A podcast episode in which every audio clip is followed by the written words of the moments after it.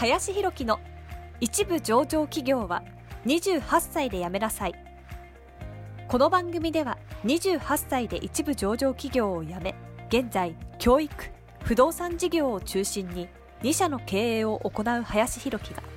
これから起業独立フリーランスとして自由度の高い生き方を目指したいと考えている方向けに必要な知識マインドをお伝えしていきます。こんにちは林です、えー、本日はですねコンテンツビジネスがおすすめな5つの理由というテーマで話をしていこうかなと思います、えー、まずですね1点目として、えー、おすすめな理由としては、えリスクがねゼロという点ですね。まあ、コンテンツビジネスというのは、まあ、基本的にですね、まあ、知識とか、ま、情報というような形になるので、ま、やはり在庫だったりとかね、え、原価っていうものがかかってこないということになるので、え、最初にこうマイナスになることがないですよね。まあ、一般的なビジネスで言えば例えばじゃあなんか店舗をやるとかだったら店舗をね最初作る費用とかだったりそこか借りる費用、まあ、内装工事とか必要な場合もありますし、えー、さらにまあ場合によってはねこう飲食とかもし万が一やる場合だったらえー、まあ、在庫を知れなきゃいけなかったりとかっていう話になるので、まあ、初期費用がかかってくるわけですけれども、まあ、コンテンツビジネスはねそういった点がないというところなので、えー、まずリスクがね本当に限りなく、まあ、ゼロに近いというところが、えー、まずメリットの1つ目かなと思いますと。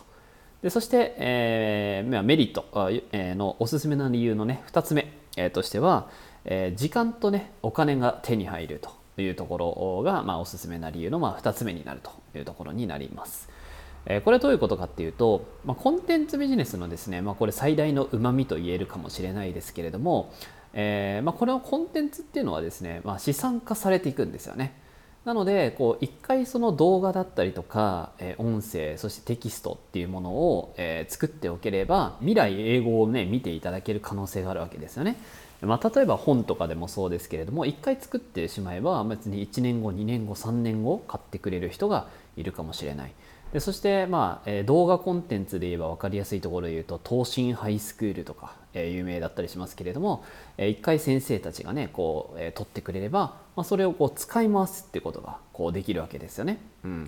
ていうことは結局何が言えるかっていうとえー、どんどんそれがね、えー、勝手に動いてくれる勝手にその、えー、お金に、ね、なってくれるっていうことになってくるわけなので、えー、まあ時間がね自分の労力っていうのがかかけずに、え、お金が入ってくるというような状況を作っていくことができるこれが、え、コンテンツビジネスの、非常にねうま、みかなというふうに思います。はい、でそしてまあ3つ目、え、としてですね場所にとらわれずに、え、やることができるまあ、これもねすごい、え、おすすめな理由かなというふうに思います。まあ、今はね本当にこう全国各地にねいらっしゃる方もいらっしゃると思うんですけれども、まあ、実際店舗ビジネスをねやろうとかって思った時に、えー、言えばねどうしてもその都内だったりとか、まあ、もし地方だったとしてもね割と人がこう集まってくるようなところとか、まあ、そういうところにいないとねなかなかできない、まあ、やりづらいっていう集客しづらいっていうのは正直あると思うんですけれども、まあ、コンテンツビジネスに関してはね正直まあネットでこうやっていくわけだったりもするわけですから、まあ、正直どこでいたっていいわけですよね。うん、なので、まあ、本当に場所にとらわれずその仕事ができたりとかすると、まあ、作成することもできるという点を考えても、えー、非常にね、えー、その辺でもおすすめかなというふうに思います。はい。でまあ、4つ目ということでですね、えー、まあ、コンテンツビジネスをやることによってその自分がね何者であるかっていうのをこう示すことができる。これもねおすすめの理由としてあります。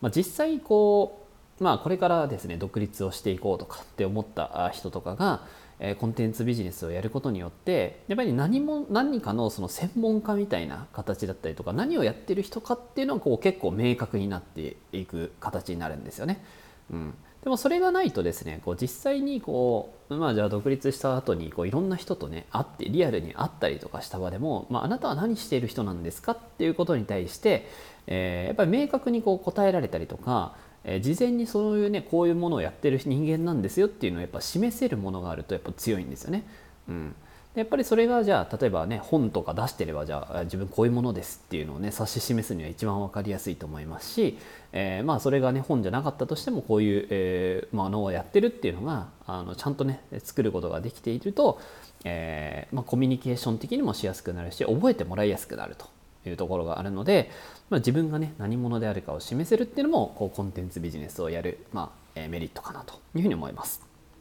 でそして5つ目最後なんですけれども、まあ、これはですね、まあ、シンプルにですね、まあ、知識がつくっていうことが挙げられるかなというふうに思います。まあ、実際コンテンツ販売をしようとコンテンツビジネスコンテンツ販売をしようというふうに思った場合っていうのは、まあ、当然なんですけれども、まあ、情報とかね知識を、ね、伝えていかなきゃいけないわけですから、まあ、人よりもこう勉強しないといけないわけですね,、うん、ね当たり前ですけれども、ね、知らない情報とかを知りたいからこそお金を払ってね、えその本を買ったりとか、え情報を買ったりするわけですからそれなりのね、え知識とか情報を持っていないと話にならないということなので必然的に、え勉強するようになるんですよね。うん、そうでもしないとやっぱりなかなかあの知識を本当の意味でねつけようとかっていうふうなことになかなかならないなというふうに思うのでコンテンツビジネスをするとですね基本的にやっぱ勉強するようになったりとかまとめようっていう風な話になるのですごく自分のためになりますね。うん、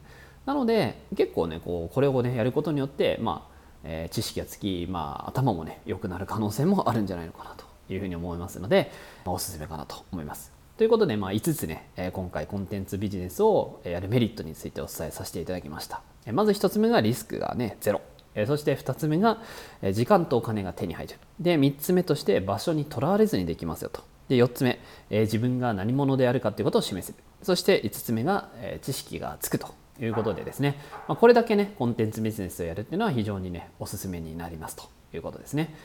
で今回ね、えーまあ、これをね見ていただいている方がいらっしゃったら、まあ、僕自身もですねこのコンテンツビジネスということに関してですねここのプロフェッショナルのね人と、まあ、一緒にね今プログラムみたいなのを開発してたりもするのでもしね興味がある方がいれば、えー、LINE の方にねまたご連絡いただけたらと思います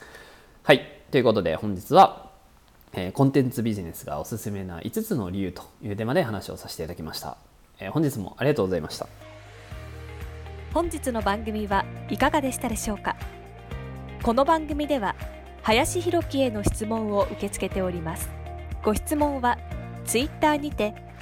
林弘樹とローマ字で検索していただきツイッターのダイレクトメッセージにてご質問いただけたらと思います。たくさんのご応募お待ちしております。